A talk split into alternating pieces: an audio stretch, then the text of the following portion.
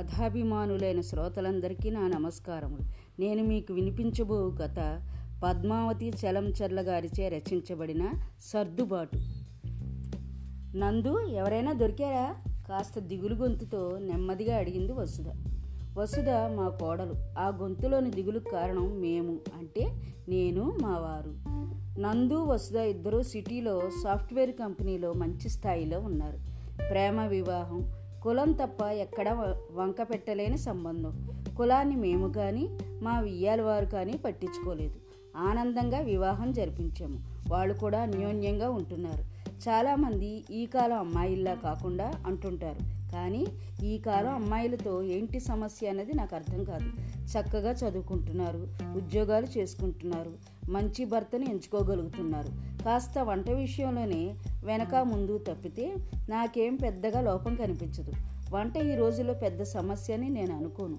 మంచి వంట మనిషిని పెట్టుకోగల స్తోమత ఉంది వాళ్ళకు మా అత్తగారి తరంతో పోలిస్తే ఆ తరానికి మాకు అంతరం ఉంది. వాళ్ళు కట్టెల పొయ్యిలో వండేవాళ్ళు విసిరేవాళ్ళు పప్పు రుబ్బడం రోడ్లో పచ్చడి చేయడం దంచడం లాంటివి చేసేవాళ్ళు. మా తరం వచ్చేసరికి మిక్సీలు గ్రైండర్లు గ్యాస్ స్టవ్లు వచ్చాయి. ఆ తర్వాత తర్వాత వాషింగ్ మిషన్ కూడా వచ్చాయి. మాకు వంట చేయడం తప్పితే పెద్దగా కష్టమేమీ లేదు. నాకు మా వసుధ ఈ కాలం అమ్మాయిలానే ఇష్టం. తార్కిక శక్తి ముందు చూపు నిక్కచ్చిగా ఉండగలగడం మాటకారితనం అన్నీ ఉన్నాయి. పైగా లేనిపోని వినయం చూపించదు. మా ముందు వాళ్ళ అమ్మా నాన్నలతో ఎలా ఉంటుందో మాతోనూ అలాగే ఉంటుంది. మేము అక్కడ లేనప్పుడు ఎలా ఉంటుందో మేము ఉన్నప్పుడు కూడా అలానే ఉంటుంది. కొంచెం లేటుగా లేపడా లేవడాలు ప్యాంటు షర్ట్లు జిమ్కి వెళ్ళడాలు పార్టీలు స్విగ్గీ నుండి తెప్పించుకోవడాలు వీకెండ్స్ బయటికి వెళ్ళడాలు ఏవి పెద్దగా మారవు. మేము కూడా వాళ్ళతో సరదాగానే ఉంటాం. అలాగని ఆ అమ్మాయికి అస్సలు వంట రాదని కాదండోయ్. ఆ అమ్మాయి కొన్ని బ్రాండెడ్ వంటకాలు ఉన్నాయి అవి చక్కగా చేస్తుంది. సంప్రదాయ వంటల్లో టమాటా పప్పు గుత్తి వంకాయ ములక్కాడ పప్పుచారు కొన్ని చట్నీలు వేపుళ్ళు చాలా బాగా చేస్తుంది. ఉత్తర భారత వంటలు కూడా కొన్ని నేర్చుకుంది. కానీ రెగ్యులర్గా వంట చేయాలంటే బద్ధకం. కాదు కాదు ఇష్టం ఉండదు. వంటగది ఆ అమ్మాయి జోన్ కాదు. అప్పుడప్పుడు చేస్తుంది. నేను వస్తే వీలును బట్టి ఇష్టాన్ని బట్టి తను చేస్తుంది. నేను చేస్తాను. వంట ఆవిడ ఎలాగూ ఉండనే ఉంది. మొత్తంగా పెద్దగా సమస్యలు ఏవీ లేని కుటుంబం మాది. మరి ఇప్పుడు బాధ ఏమిటి అంటారా? అంతా బాగున్నా? పదిహేను ఇరవై రోజులు గడిచేసరికి నాకు మా వారికి మా ఈ అపార్ట్మెంట్ జీవితం మొహమొత్తుతుంది మా ఊరికి వెళ్ళబుద్ధి వేస్తుంది. గేదె పాలు పెరడు మొక్కలు చల్లగాలి గుర్తుకొస్తాయి. చిన్నదానికి ఐదో నెల వచ్చే వరకు తను ఇంట్లోనే ఉంది. ఆఫీసులో జాయిన్ అవ్వాల్సి వచ్చినప్పుడు మేము ఇద్దరం ఇక్కడ ఉండిపోవడానికి పెట్టే బేడా సర్దుకుని వచ్చేసాం. నాలుగు నెలలుగా ఉంటున్నాం. గతంలో అయితే పదిహేను ఇరవై రోజులు గడవగానే వెళ్ళిపోయేవాళ్ళం. ఈ నాలుగు నెలల్లో మధ్యలో ఒకటి రెండు రోజులు మాత్రమే ఊరికి వెళ్ళొచ్చాం. ఆ రెండు రోజులు ఊర్లో ఇరుగు పొరుగు వారు పలకరిస్తుంటే ప్రాణం లేచి వచ్చినట్లు అనుభూతి చెందేవాళ్ళం. గత కొద్ది రోజులుగా ఆలోచిస్తున్నాం. ఈ సిటీ జీవితం మాకు సరిపడదని తిరిగి వెళ్ళిపోదామని అనుకుంటున్నాం. చిన్నదానికి ఇంకా సంవత్సరం నిండలేదు. అందుకే దాన్ని మా కూడా తీసుకెళ్దాం అనుకుంటున్నాం. అదే మాట వాళ్ళతో చెప్పాం. ముందు కాస్త నిర్ఘాంతపోయినా వెంటనే తేరుకుని అంతగా బాధపడుతూ మీరు ఉండొద్దమ్మా మీ ఇష్టం వెళుదురులేండి అన్నాడు నందు. మరి పాప అన్నాను నేను. నేను పంపించలేనత్తయ్య. సాయంత్రం ఆఫీస్ నుంచి రాగానే దాని ఊకొట్టడాలు పాకడాలు బుడిబుడి అడుగులు నేను మిస్ చేసుకోలేను. దాని అక్క కూడా చెల్లి ఎదుగుదలను చూస్తూ పొందే ఆనందాన్ని కోల్పోవడం నాకు ఇష్టం లేదు. నేను ఇంట్లో ఉండే ఆయమ్మను చూస్తాను. తను దొరికే వరకు మీరు ఉండండి అత్తయ్య చాలు. ఇదివరకులా మీరు వచ్చి వెళుతూ ఉండండి. మీరు కానీ మేము కానీ పిల్లలు కానీ మన బంధాన్ని మిస్ చేసుకోవద్దు. మీది కాని జోన్లో మిమ్మల్ని ఉండమని బలవంతం చేయను నేను అర్థం చేసుకోగలను. మిమ్మల్ని ఒకటే కోరుతున్నాను. అత్తయ్య ఆయమ్మ దొరికే వరకు మీరు ఉండండి చాలు అంది వసుధ. ఆ అమ్మాయి మొహం వైపు చూశాను. కోపం కానీ బాధ కానీ ఉందేమోనని లేవు కానీ సమస్య తాలూకు ఆలోచన ఉంది. తర్వాత రెడీ అయిపోయి ఆఫీసులకు వెళ్ళిపోయారు. పెద్ద పాప స్కూల్కి వెళ్ళిపోయింది. మేమిద్దరం గంభీరంగా ఎవరి ఆలోచనలో వాళ్ళు ఉండిపోయాం. ఇదంతా నాలుగు రోజుల క్రితం మాట. ఇవాళ నందుకి మళ్ళీ గుర్తు చేసింది వసుధ. సమాధానంగా నందు ఆన్లైన్లో వెతుకుతున్నానని చెప్పాడు. అత్తయ్య కాస్త కాఫీ ఇస్తారా? అన్న పిలుపుతో వాస్తవంలోకి వచ్చాను. అమ్మ నాకు కాస్త కాఫీ ఇవ్వవా? అని నందు అడిగినట్లుగా అనిపించింది. ఆలోచనలు దులుపుకుని కిచెన్లోకి వెళ్ళి ఫిల్టర్ కాఫీ సిద్ధం చేసి హాల్లోకి వచ్చేసరికి మామగారి పక్కన కూర్చుని కబులు చెప్తుంది. నాకు నవ్వొచ్చింది. మా కాలంలో అలా మామగారి పక్కన కూర్చుని కబులు చెప్పేవాడమా కబుర్లు కాదు కదా కనీసం మాట్లాడేవాడమా ఏంటో ఆ కట్టుబాట్లు. ముగ్గురు కాఫీ తాగిన తర్వాత చిన్నదాని ముద్దాడుతుండగా వసు పద అంటూ నందు లేచాడు. ఇద్దరు వెళ్ళిపోయారు. కన్ను ఆనినంత దూరం చూసి తలుపు వేసి వచ్చాను. మా వారు సోఫాలో పడుకుని చిన్నదాని పొట్ట మీద కూర్చోబెట్టుకుని ఆడుకుంటున్నారు. పెద్దగా పనేమీ లేకపోవడంతో నేను మురిపంగా చూస్తూ కూర్చున్నా. మేము వెళ్ళిపోతే వచ్చే ఆయమ్మ పాపని ఇలాగే చూసుకుంటుందా? మేం కూడా దానికి ఏరింతలు నవ్వులు వినకుండా ఉండగలమా? మా ఇంట్లో మేము రోజంతా ఒంటరిగా ఉండాల్సిందేగా? ఎవరో ఒకరు వచ్చి పలకరించినా ఈ బోసి నవ్వులు కావాలంటే మళ్ళీ దొరుకుతాయా? పెద్దది స్కూల్ నుండి రాగానే నానమ్మ అంటూ పొట్టలో దూరిపోతుంది. ఆ ఆయమ్మ దానికి కబులు చెప్తూ చక్కగా అన్నం తినిపిస్తుందా? ఈయన గేటు వరకు వెళితే బస్సు దిగి పాపం తీసుకొస్తారు. తను రాగలదని చెప్పినా ఇంట్లో ఉండి నేనేం చేస్తానంటూ వెళతారు. మేము వెళ్ళిన తర్వాత పాప ఒక్కతే రావాలి కదా? ఆ రోజులు ఈయన ఉద్యోగం పల్లెటూరులో ఉండేది. అక్కడే ఇల్లు వ్యవసాయం. పిల్లల చదువు కుదరడం లేదని పట్నం మారిపోయాం. అద్దె ఇంట్లో రెండు గదుల్లో సర్దుకున్నాం. కాస్త కుదుట పడ్డాక స్థలం కొనుక్కుని నచ్చినట్లుగా ఇల్లు కట్టుకున్నాం. మరుదులు ఉద్యోగరీత్యా వేరువేరు ఊర్లకు వెళ్ళిపోయారు. ఆడపడుచులు పెళ్ళిళ్ళే వెళ్ళిపోయారు. మా అత్తగారు కూడా పేచీ పెట్టకుండా ఎవరో ఒకరి దగ్గర ఉండిపోయేవారు. కొత్తలో ఆవిడ కూడా చాలా ఇబ్బంది పడ్డారు. ససేమిరా గ్యాస్ స్టవ్ మీద వంట తినను అనేవాళ్ళు. నిలబడి వంట చేయడం మిక్సీ పచ్చళ్ళు ఆవిడకి నచ్చేవి కాదు.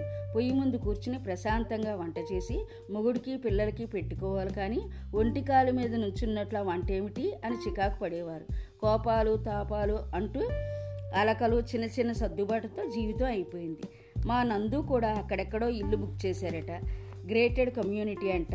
చాలా కుటుంబాలు ఉంటాయంట. ఎన్నో వసతులు ఉంటాయంట.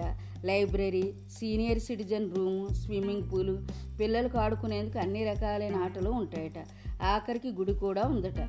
నాలుగు బెడ్రూములు ఇల్లు. అందులో ఒక బెడ్రూమ్ కట్టకుండా వదిలేసి గార్డెనింగ్ ప్లాన్ చేస్తున్నారట. అక్కడే పన్నెండో అంతస్తులోనే మొక్కలు వేసుకోవచ్చట. సాయంత్రం పెరట్లో కూర్చున్నట్టుగా ఉంటుందట. మాకు ఇబ్బంది కలగకుండా ఉండాలని అలాంటి అపార్ట్మెంట్ చూశాడట. మాకే మాకేమమ్మా పొద్దునే వెళ్ళి సాయంత్రం వస్తావు. రోజంతా నువ్వు నాన్న ఇంట్లో ఉండి బాధపడకూడదు. అంత కాకపోయినా కొంతైనా మీకు నచ్చే విధంగా ప్లాన్ చేస్తున్నాం. అందులోనే సర్వెంట్ రూమ్ కూడా ఉంటుంది. పనికి మాటకి సాయంగా ఉంటుంది మీకు అన్నాడు నందు. మురిసిపోయాను. నా కొడుకు మా గురించి అంతలా ఆలోచిస్తున్నందుకు మావాడు స్వతహాగా ముక్కోపి. దుడుకు స్వభావం.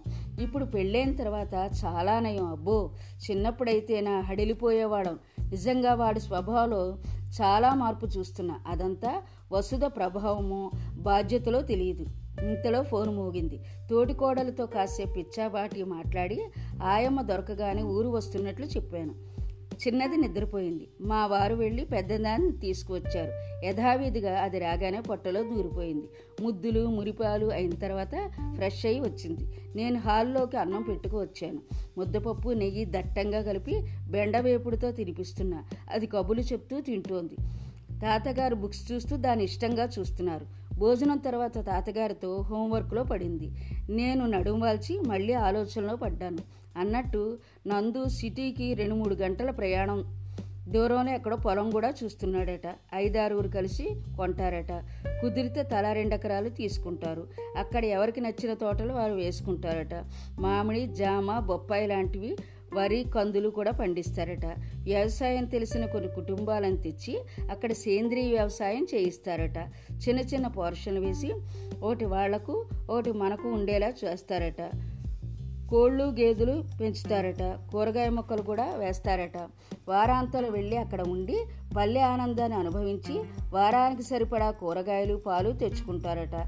దాంతోపాటే వారానికి సరిపడా స్వచ్ఛమైన పైరగాలు కూడా పీల్చుకుని వస్తారట. వాడు చెప్తుంటే అలా వింటూ ఉండిపోయాం. ఇప్పటి పిల్లలు ఎంతటి ఆలోచన పరులు వాళ్ళకు కావలసిన విధంగా వాళ్ళ జీవితాన్ని ఎంత బాగా మలుచుకోగలుగుతున్నారు? చిన్నగా కన్ను అంటుంది మెలకు వచ్చేసరికి నాలుగు కావస్తుంది అలాగే ఆలోచిస్తూ పడుకున్నా. ఊరికి తిరిగి వెళ్ళిపోవడం ఎంతవరకు సమంజసం? వెళ్ళిపోయి మేము చేసేదేముంది? కొడుకు కోడలు పిల్లలకు దూరంగా ఉండి మేము ఏ ఆనందాన్ని అనుభవిస్తాం? ఆ రోజులో మేము పల్లె నుండి టౌన్కి వస్తే మా అత్తగారు వచ్చారు కదా. ఏమీ చదువుకొని నాగరికత తెలియని ఆవిడ మా కోసం ఊరు వదిలి రాగాలేంది. మేము మా పిల్లల కోసం ఇక్కడ ఉండిపోలేమా? చిన్న చిన్న సర్దుబాట్లు చేసుకోలేమా? ఊళ్ళో ఉంటే ఇరుగు పొరుగు పలకరిస్తారు నిజమే. కానీ పిల్లలతో ఉన్న ఆనందంతో సరితూగుతుందా? పుట్టింటి నుంచి మెట్టినింటికి వచ్చాను. కొత్త ఊరు కొత్త మనుషులు స్వీకరించాను. పల్లె నుండి పట్టణానికి వచ్చాను. మళ్ళీ కొత్త ఊరు కొత్త పరిచయాలు స్వాగతించాను. మరి ఇప్పుడు ఎందుకు వెనకడుగు వేస్తున్నాను? నా ఇల్లు నా ఊరు అనుకోలేకపోతున్నానా? నా కొడుకు ఇల్లు నా ఇల్లు కాదా? నా కొడుకు కొడలు మనుమరాళ్ళు చాలదా నాకు? నా కొడుకు ఇల్లుని మన ఇల్లు నేను ఎందుకు అనుకోలేకపోతున్నాను? న్యూక్లియర్ కుటుంబాలు వచ్చి బంధాలు దూరం అవుతున్నాయి అంటున్నారు. దానికి పిల్లల్ని ఎందుకు బాధ్యులను చేస్తున్నారు? సర్దుకుపోలేని ఇమడలేని రాజీ పడని మా తరాన్ని ఎందుకు వేలెత్తి చూపించడం లేదు? న్యూక్లియర్ కుటుంబాలకు మేము కూడా బాధ్యులమేగా? కుటుంబంలో వచ్చిన మార్పుని మా ముందు తరం స్వీకరించగా మా తరం ఎందుకు స్వీకరించలేకపోతుంది? మార్పును అంగీకరించకపోతే స్వీకరించకపోతే మనిషికి ఎదుగుదల ఏది? అనాగరికులుగా అడవుల్లోని తరాలు అంతమైపోయేవిగా తరచి చూసుకుంటే తప్పు మాలోనే ఉంది అనిపించింది. నా కొడుకుని పిల్లల్ని పిలిచి వదిలి వెళ్ళిపోకూడదు. ఇక్కడే ఉండిపోవాలి నిర్ణయించుకున్నాను మరుక్షణం నా మనసులో ఆనందం మొహంలో సంతోషం ఫోను రింగ్ అయింది. వసుధ నా సమాధానం ఏమిటో మీకు తెలిసే ఉంటుంది కదా? అంటే నీటి కాలంలో కుటుంబాలతో కలిసి ఉండడం కాలంలో వచ్చిన మార్పులతో పాటు సర్దుకుంటూ పోతే అటు పెద్దలు పిల్లలు కూడా సుఖంగా ఉండి ఆత్మసంతృప్తిగా ఉంటుంది. నా కథ విన్నందుకు మీకు ధన్యవాదాలు.